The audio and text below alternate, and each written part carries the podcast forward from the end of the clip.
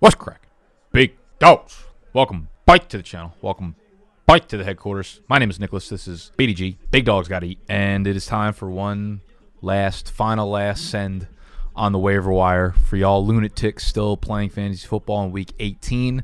This is, thank God, the last waiver wire video I will make for about three, 270 fucking four days. You love to hear it. You love to see it. But we're here for you till the very end, to the dirty end. All right. And uh, Monday Night Football is going on in the left quadrant of my eye holes. We've got you straight ahead, and I'm going to focus on you. That is my promise. So I'm ready if y'all are. Let's tuck our shirts in. Stop yelling. Now let's eat.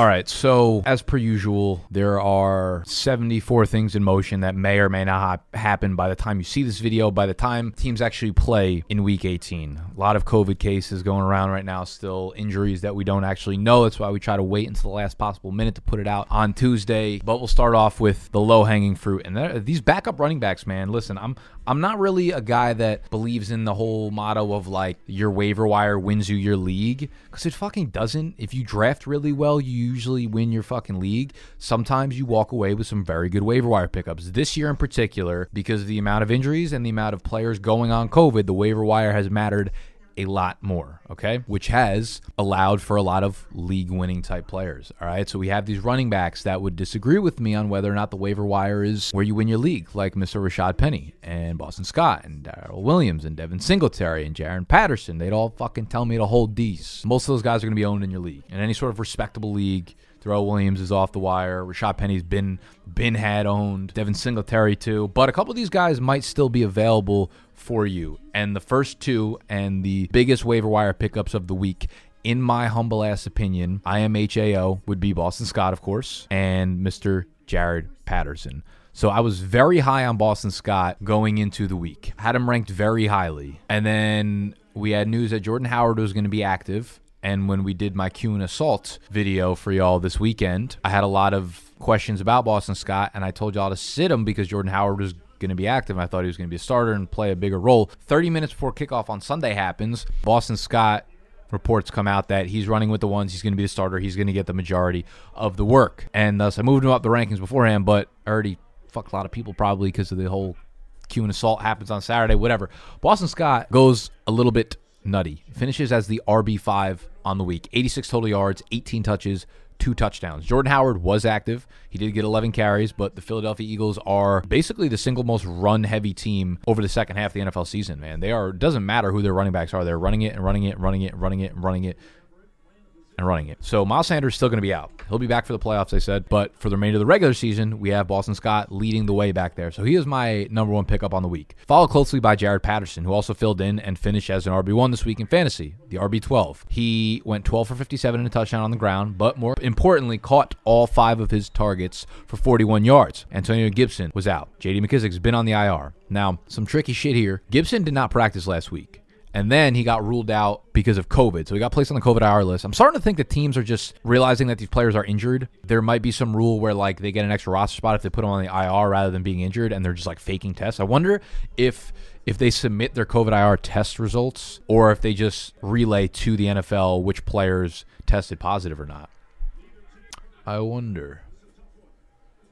Najee out here winning chips. Congrats to everybody that had Najee going. Anyways, Antonio Gibson's still a coin flip to play next week because he did not practice at all, which tells me he's kind of far off from playing. He's dealing with an injury, and then he has the COVID thing to deal with. So it's possible that he misses the game. J.D. McKissic's out, and they get to play against the fucking New York Giants, the New Jersey soccer Giants, the worst team in the NFL. Like they're so bad. So it's Patterson to fucking Jupiter in Week 18 if if Gibson's out again. And then we look at the entire Tampa Bay Buccaneers situation. That whole thing is up in the air. It's like fucking AB walking off the field, finger, middle finger, pointer. I don't know what I'm saying, but I'm not going to try to make any corny jokes because they've all been dead, dead, absolutely killed on Twitter already. But Antonio Brown's gone. Chris Godwin's gone. This leaves the wide receiver situation up in the air. Mike Evans is, is bike. All right. We thought he was going to be inactive. Then we thought he was going to play limited snaps. Doesn't. He leads the team in snaps and routes and all that shit. What's the easiest choice you can make? Window instead of middle seat? Picking a vendor who sends a great gift basket? Outsourcing business tasks you hate? What about selling with Shopify?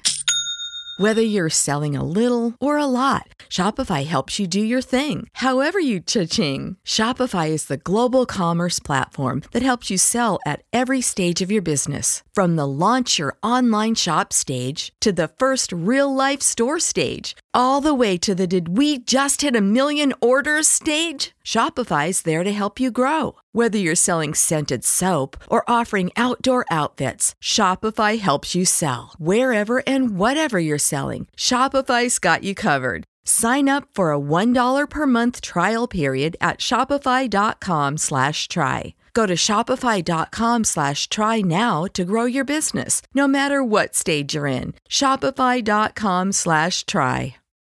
When you need mealtime inspiration, it's worth shopping Kroger, where you'll find over 30,000 mouthwatering choices that excite your inner foodie. And no matter what tasty choice you make, you'll enjoy our everyday low prices, plus extra ways to save, like digital coupons worth over $600 each week. You can also save up to $1 off per gallon at the pump with fuel points. More savings and more inspiring flavors make shopping Kroger worth it every time. Kroger, fresh for everyone. Fuel restrictions apply and balls out.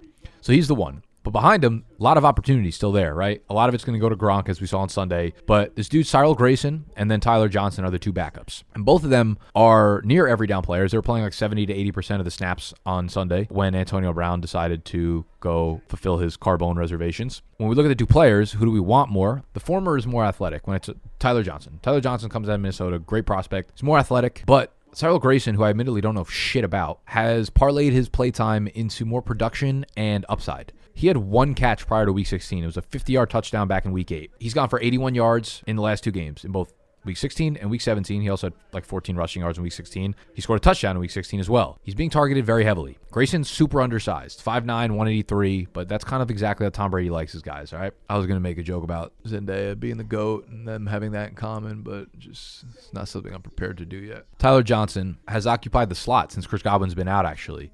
So that's interesting because they're putting Tyler Johnson, who's bigger, he's kind of built like Chris Godwin, into the slot. Whereas, you know, a lot of times you'd equate smaller guy, slot guy, bing bop, bing boop bop. Not happening. Tyler Johnson, slot guy. So I would say Johnson is a better pickup in a PPR league. And a half PPR, kind of a coin flip, right? I don't want to think too hard about it, right? We'd say Tyler Johnson, the, the obvious pickup, more athletic, better player, have more experience. But Tyler Grayson's been the one that's actually churning out production with it. Johnson's getting more targets, so again, I think he's a little bit better of a PPR play, but I think both of them are worth owning, as is the entire Tampa Bay backfield. All right, so we've got Leonard Fournette out, Ronald Jones losing people chips this week. He's dealing with an ankle injury, which he's getting an MRI on. They have no idea if he's going to be back or not.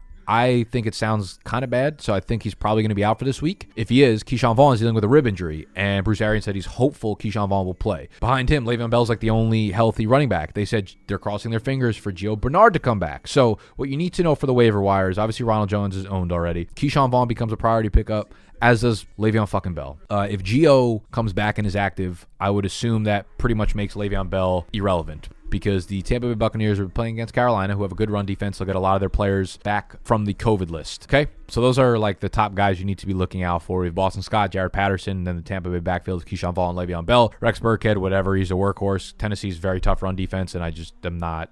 I don't fucking fuck Rex Burkhead. Braxton Berrios. It's kind of like my wide receiver one this week, ahead of Cyril Grayson and Tyler Johnson. If if if Elijah Moore misses this week. Elijah Moore might be available on your waiver wire, so I think both of them are intriguing pickups. Braxton Berrios is one of those guys that's good at football. I actually need to stop saying that. That's like an annoying phrase that everyone in on fantasy Twitter uses. Like, oh, he's just good at football. Like, yeah, it's crazy that a professional football league is filled with a lot of guys that are good at football.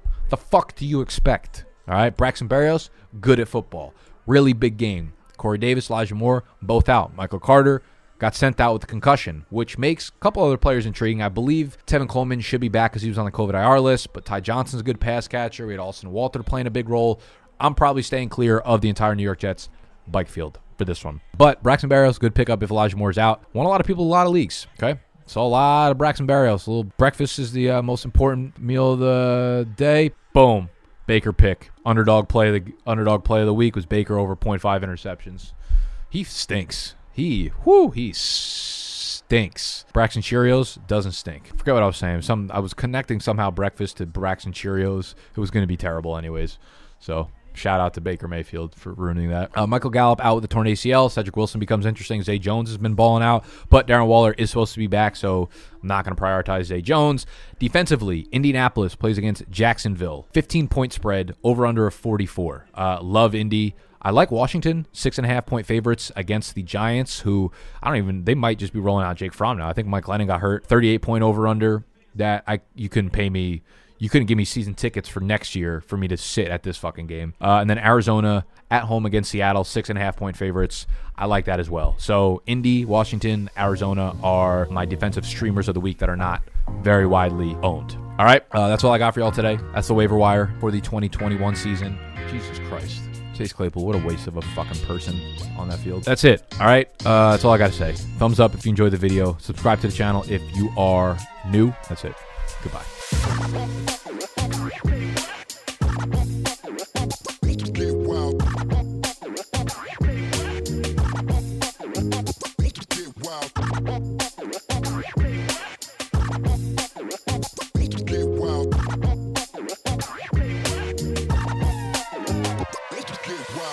This is the story of the one.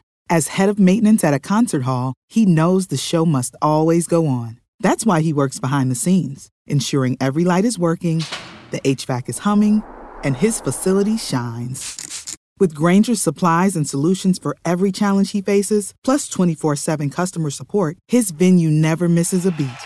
Call quickgranger.com or just stop by. Grainger, for the ones who get it done. When you need mealtime inspiration, it's worth shopping Kroger, where you'll find over 30,000 mouthwatering choices that excite your inner foodie. And no matter what tasty choice you make, you'll enjoy our everyday low prices, plus extra ways to save, like digital coupons worth over $600 each week. You can also save up to $1 off per gallon at the pump with fuel points. More savings and more inspiring flavors make shopping Kroger worth it every time. Kroger, fresh for everyone. Fuel restrictions apply.